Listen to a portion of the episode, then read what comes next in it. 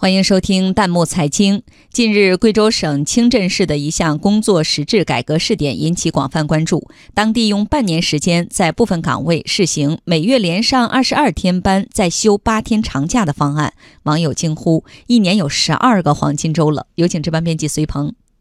进入职场之后，五加二模式就成为大多数人的生活状态，总是渴望假期，总是感觉要休息。如果给您个机会，可以选择月月有长假，怎么样？哦，这不，贵州清镇的二十二加八上班方案一出台，就引起网友们的热烈讨论。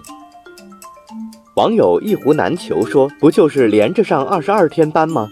为了每个月都有小长假，值。”网友十里九下也说：“我举双手赞成，一年可以过十二个黄金周呀，熬一熬，忍一忍，出去玩不是梦。”网友名字响亮则认为，连上二十二天，那还没等到假期就先累倒了，还是宁愿每周双休。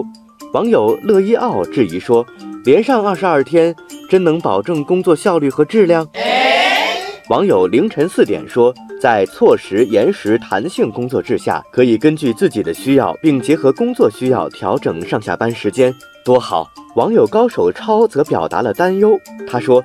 要真能这样连休了，会不会出现某些岗位八天找不到人的情况呢？网友猫影子说：“一定要确保群众办事有人在、有人管，能管好。”网友洞十二提醒道：“每月连上二十二天班，再休八天长假，只是可以而非必须，不是硬性规定，大家不要误读。”网友君熙之看来是仔细了解了文件，他说。清镇市在文件里明确指出，不搞一刀切，同时总体上每月上班时间不得低于二十二天，也就是一百七十六个小时。这种试点的目的是打好服务时间差，解决群众，特别是上班族上班忙、农民农忙等由于时间关系办事难的问题。网友淫笑徐行说：“既然是试点，就允许出现问题，但要做好监督和调整工作。”网友小宝说：“现在对这种方案做出成不成功、好不好的评价还为时过早，但一定要时刻注意，必须在法律框架内进行改革调整。”贵州清镇的这种尝试，实际上是一种弹性工作制。现在越来越多的工作模式出现了，您有什么看法呢？